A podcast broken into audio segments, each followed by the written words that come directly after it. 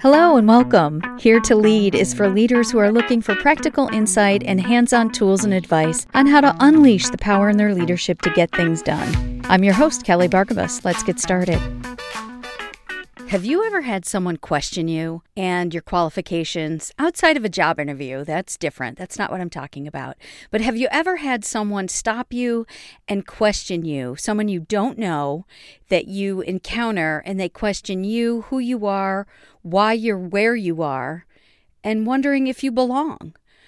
Have you ever gone to a private event that you were invited to, but people look at you like you don't belong? This happens to my husband and I happens in two different places. Sometimes when we walk in a really fancy restaurant or fancy party, we're not really all that fancy. And sometimes people, or we feel like people are looking at us like, what are they doing here? And then the opposite end of the spectrum, we love to go to super dive bars. The divier, the better. And if you walk into sometimes a bar like that for the first time, everybody who sits at the bar turns around and looks at you like, who are you and why are you here in our bar? Because, of course, they all know each other. They're all friends. They've all been drinking there for their whole lives. And then you walk in. We just love to step right up to the bar, order a beer, and have a good time, meet people, start talking. And, you know, there's always that moment where it just seems like everybody in the place turns around and looks at you like, what are you doing here? Sometimes the bouncer or the security person or the maitre d walks over to let you know, make sure you know this is a private event and only invited guests should be eating the caviar and drinking the champagne. It's happened to me more than once, and I always love it when I can say, I'm on the list. I was invited. I'm supposed to be here. Thanks for tuning in today. I'm your host, Kelly Bargabos. And if you've been listening and following this podcast at all, then you know that I've recently released the book, Here to Lead Mastering the Art of Leadership to Execute Strategy, Advance Change, and Drive Results, right? And going along with a new book, you know, you have to promote it and try to sell it. And so I've been hosting some author events and book signings in the last couple of months. And if you've never done a meet and greet or an author event, it's pretty excruciating. You're at a table, you're at the door in Barnes and Noble or sitting in the center of Barnes and Noble and just sitting there, you and your books and your smile, greeting people or, you know, I've done a couple lately in a really popular lunch spot and in a happy hour in a bar. And all of them, I feel the same way. I feel like I'm sitting alone in the middle school cafeteria at a table and hoping someone will talk to me, come sit with me. But anyhow, at every single one of these events that I've done so far in these last couple of months, I've had at least one man ask me a question. And the question was some version of, what makes you qualified to write this book? What have you done? The first man who asked me that really caught me off guard. And he, you know, said, what, what makes you qualified to write this book? So I stammered a little bit and I started to go into my experience and the different roles that I've held and, you know, my 30 year career. And he and kind of scoffed and said, Oh, did you ever work at a public company or a Fortune 500? And the most polite one I had was just the other day, someone that I sort of know, and he's a really laid back, really nice man. The way he phrased it was, How did you come to write a book on leadership? Now, again, these questions that I've encountered these last couple of months are from mostly people I don't know.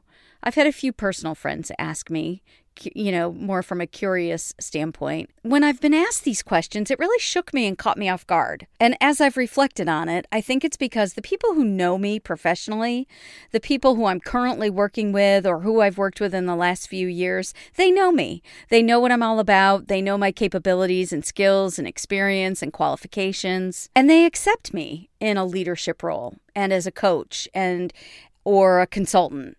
And it's been interesting to me that I've had to almost defend myself in the fact that I wrote a book, a business book. I will say, too, for those of you who have written books, that of course when you're in the stage of writing or selling your book and you're trying to get someone to publish it or find an agent, of course, I have to give my bio and tell them why I am the right person to write this book. That's different. The questions I've encountered at these book events recently from people who don't know me had a different tone, or at least I perceived a different tone. Like everything in my life, I tend to analyze and think and try to figure it out. Why did this bother me so much? I mean, on the one hand, they don't know me, so it is a valid question. But on the other hand, I personally don't walk around asking people I encounter, What makes you qualified to wait tables?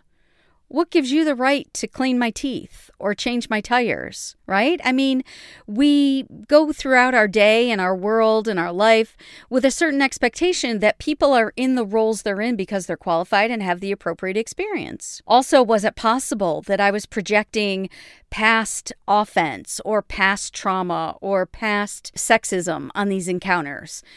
Is it because I'm a woman? Am I being defensive? Is it because I don't look the part? You know, I recently decided about 18 months ago to stop dyeing my hair.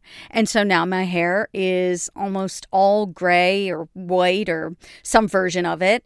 And I'm a little insecure about it if I'm being super honest and vulnerable. But, you know, all of those things make me wonder and have been swirling around in my head. But at the core, people were questioning do I belong in this space? Do I have the right to be an author? Do I have the right to put out this book on leadership? And it's an old story, right? You know, in our culture, in our world, we have constructed, you know, we in the global sense, not me personally, not you personally, but there are gatekeepers, right? And there's old school gatekeepers of agents and publishers. It was a very patriarchal business, and their role was to keep certain people out and let certain people in. And it was very hard to get in or out. And there's a perception that in today's world, there's a lot more access and we don't have the traditional gatekeepers we used to have, which is sort of true. It's much easier today, I think, to self publish, to not have to rely on one of the big publishing houses to get your book out, for example. There's social media, which gives all of us a platform and access, but you know, does it really? Because the gatekeepers just this new version, new generation of gatekeepers figured out how to modify social media and restrict it and put up gates so that who sees your platform and who sees your content is very limited, right? There's the infamous Facebook algorithm. LinkedIn has an algorithm. All the social media platforms have an algorithm that you have to try to hack or pay money to get beyond, right? So we still have all those people keeping gates, telling us, giving us permission to be in a space. And the thing is, I'm extremely confident in my abilities, my skills, my experience, as you can probably guess from this podcast and the work I do. So, why exactly do I care? Why do I care if someone questions me? What's the big deal? Why do I care what they think? I don't need their permission. I don't need them to validate who I am, right? I know who I am. I know what I've done. I know what I can do. And the people who really know me know it as well. So, why do I care? Well, as I've been thinking about it, this situation that I've been going through also coincided with some other coaching conversations that I've had with colleagues recently, where they were frustrated in their organization because they weren't being heard or recognized properly as a leader. And they were frustrated because they were the only one leading the quote unquote right way. And so I thought if I'm struggling with this idea and these colleagues that I've coached recently are struggling with this same sort of thing about permission and people recognizing you as a leader, I thought that it might be a really valuable podcast episode because I'm I'm going to bet that there are others out there that are dealing with this. And so I wanted to share the coaching advice that I gave my colleagues and what I've been talking myself through in this episode. And that advice starts with this You don't need to apologize for being a leader, but most importantly, you don't need permission from anyone to be a leader, to do the right things, to make the right decisions, to carry yourself with integrity and authenticity, even if or even when there is chaos around you and the organization is on fire and burning everywhere. Or maybe you work for a mad leadership team or a crazy CEO. Doesn't matter. The only thing you can ever 100% control is yourself and how you lead yourself and your team. Even if everyone else in the company is doing the wrong thing, you can still be the leader you know you are with your direct reports and with your colleagues, and you can do it unapologetically. and you don't need permission. You will encounter times in your career when bad decisions are being made, you don't agree with them, they're terrible, and you have to implement them because you're in this zone of middle management where you're not top leadership, but you are a leader in the organization. You have a department that you're trying to inspire and corral and motivate and get them to do things. And there will be many times that you have to implement decisions you don't agree with. You will also encounter people that you work with treating others badly. You'll encounter inefficiencies that drive you crazy, but it's not in your department, so you really don't have the control to fix it. But here's the thing even when and if no one else is doing it right, you can. You don't need permission. You can lead with respect and kindness. You can hold your team accountable. You can hold your team to a different standard than any other department in the company. In my career, I've led many different teams. But specifically, the finance and accounting teams that I've led, I've given the same speech to them, almost the same speech in each organization. It was very typical in the accounting group to be frustrated with other departments because, you know, the thing about the finances and the accounting is at the end of the day, whatever's going on in the organization, it all lands in the accounting group, right? We either have to pay the bill or we have to collect the money from the customer. We have to report that sales are down. We have to report that trends are off, that we're not meeting our numbers, that we're losing money, that we're running out of cash. Like all the bad decisions and all the stuff, the good and bad decisions that happen around the company, it all lands in accounting's lap at some point at the end of the day, right? There has to be an accounting for everything. And so it it can sort of start to feel like a dumping ground. Sometimes we feel like we have to do all this work because other people aren't dotting their I's and crossing their T's. They're not following the rules. They're not signing invoices like we want them to. They're not getting pre authorizations and approvals, and they're not following the policies and procedures. And, you know, it can be very frustrating. But I've given this speech to almost every team that I've led probably in the last 10 years that goes something like this. You know, as finance and accounting people, like it or not, we are held to a different standard, and that we need to just be unapologetic for. We handle the finances, we handle payroll, taxes, we handle the most important things for this organization, for this business. And we are held to a different standard of confidentiality, of professionalism, and of accountability. And we are going to do that regardless of what goes on around us. It's not fair. It's my job as your leader to try to get the other departments to be held accountable and to do what needs to be done. And I will commit and work to that. But I want you to know on this team, you are held to a different standard. And you should be proud of that. And you should not apologize for it.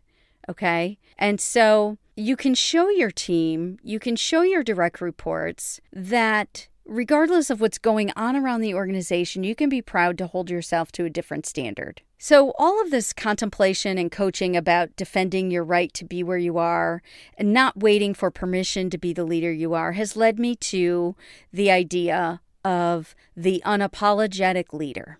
I've embraced it so much personally. I'm adding it to my elevator pitch. If you've listened to episode three of this podcast, you know what the elevator pitch of leadership is. If you don't, go back and listen to episode three and develop your own elevator pitch.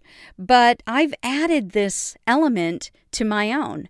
And so now my elevator pitch of leadership is this I am an unapologetic leader who is authentic, collaborative, and capable, with a passion for finding solutions, reversing negative trends, maximizing productivity, and implementing change. I'm committed to leading with kindness, respect, and open and consistent communication while holding myself and others accountable for operational excellence. And that is who I am, and that is who I'm going to be in any and every situation, regardless of what's going on around me let's talk about this word unapologetic and what it means. Okay. It's, you know, it's pretty self explanatory. Unapologetic means you're not going to apologize. You're not going to say you're sorry. You're not going to accept fault or blame. In this particular case that I'm making here today for the unapologetic leader, for me, the word means showing no regret. Here's an example from the dictionary Their answer was honest, straightforward, and unapologetic. The poet's willingness to be so unapologetic about her point of view takes nerve. It also conveys a sense of strength. For example, you might describe uh, someone as an unapologetic feminist. What does that mean? It means that they are proud to stand by their beliefs. You could apply it to any noun. You could be an unapologetic Republican, Democrat, an unapologetic parent. Whatever it is that you are proud to stand behind, you're confident in, you're centered in, you're solid in what you believe, and you're not going to apologize for it. And in our organizations, we need to be unapologetic about our leadership. We need to be so solid in who we are, why we are there, and what we do that we don't apologize for that. Now, here's a PSA if you're a jerk, you still need to apologize. I'm not talking about that. I'm not talking about that you can walk around every day swaggering through the halls or on Zoom, being a jerk, being rude, being disrespectful, acting like you know everything, being a pompous ass, okay? But we need to be unapologetic about our leadership. So, like everything with Here to Lead, I want to just talk for a few minutes about what does that look like on a daily basis? What does that look like on Monday morning? What does that look like on Wednesday afternoon in the conference room, in the hallway, when you're in a crisis or when things are going good? If I'm going to be an unapologetic leader at work, what does that look like? Well, an unapologetic leader doesn't apologize for number 1, being a leader. You don't apologize or show regret for being a leader. You don't hang back, you don't hold back. Sometimes this can happen if we are promoted beyond our colleagues. You know, let's say you were hired with a group of people when you were starting out your career or starting out in that particular company. You know, you and your friends or your colleagues have been sort of on the same level and progressing evenly throughout your career. And all of a sudden, you get a director role and they don't. Don't apologize for that. Maybe you are you've committed yourself to studying leadership and becoming a good leader. You're aspiring, you're studying, you're putting your leadership into practice and you're evolving. And maybe everyone else that you came up with is staying the same and not evolving because they're not interested or they have a bad attitude or they're not invested. Don't let their lack of leadership hold you back from being the leader you want to be. Don't apologize for being a leader. The unapologetic leader also does not apologize for not knowing everything or making mistakes. I firmly believe that leaders don't have to know everything. I don't subscribe to the hero leadership model where, you know, I have to be the big cheese in every conference room and I have to know everything. I don't. I just I need to know how to get it. I need to know how to find the answers, but I don't personally need to know everything. It's impossible. And I'm also going to make mistakes. And when I do make mistakes, I own it. If I need to apologize to a person, I will, but I don't apologize necessarily for making mistakes. It happens. We're human, right? I don't need to devalue myself in my leadership. I need to own it. I need to be accountable. I need to be honest with my team and then move on. The unapologetic leader doesn't apologize for hiring people smarter than them. It's okay. This really goes hand in hand with number two, the one that I just talked about. You know, a rising tide raises all boats. A chain is only as strong as its weakest link. Leaders hire leaders and let them lead. And, you know, we need to be confident enough to hire people smarter than us because ultimately we want what's best for the team. That's what an unapologetic leader does. The unapologetic leader does not apologize for sharing what they know and what they've learned. They don't apologize for sharing their expertise. If they're a subject matter expert in different areas in the company, don't apologize for that. Don't hold back. Don't feel like you need permission. And lastly, the fifth thing that an unapologetic leader does not apologize for is their experience. How you've come to where you are in your career, own it don't apologize for it. Don't don't think le- less of yourself because you haven't worked at Google or one of the big name companies. You haven't worked for a Fortune 500. Don't apologize for that. Whatever your experience is, you've used it. It's developed you. It's been valuable. My own personal experience, I've worked in a I've worked in wholesale and retail and nonprofit. I've worked in large companies and small companies and you know, quite frankly, I've learned just as much, maybe more from the smaller companies than I did from the bigger ones. So don't apologize for your experience, where you've been, where you went to school. I know in some circles it's a big deal to throw around where you went to college. I used to work for someone who asked everybody where they did their undergrad, and it was a badge of honor, you know, if you went to an Ivy League or you went here, or went there. And I put myself through college. I graduated with a BS from Utica College of Syracuse University. I had student loans when I came out. I'm really proud of that. My parents didn't go to college. My sisters and brothers and I were the first generation in our family to go to college.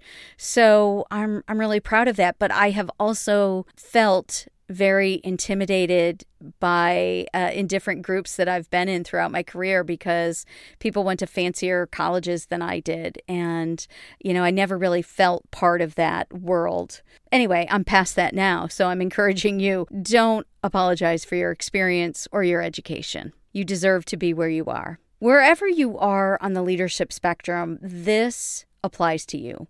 Whether you're experienced or new, aspiring or accomplished, you can begin to live this way right now in your leadership. I mean, I've got 30 years experience. You wouldn't think I would even have to still think about this stuff, but you know, you will continue to evolve and grow and meet people who challenge you and challenge your your presence. They will challenge your presence in the room, in the space right? So I think wherever you are in the leadership spectrum or wherever you are in your career, this applies to you. You should begin to make sure that you're living this way right now.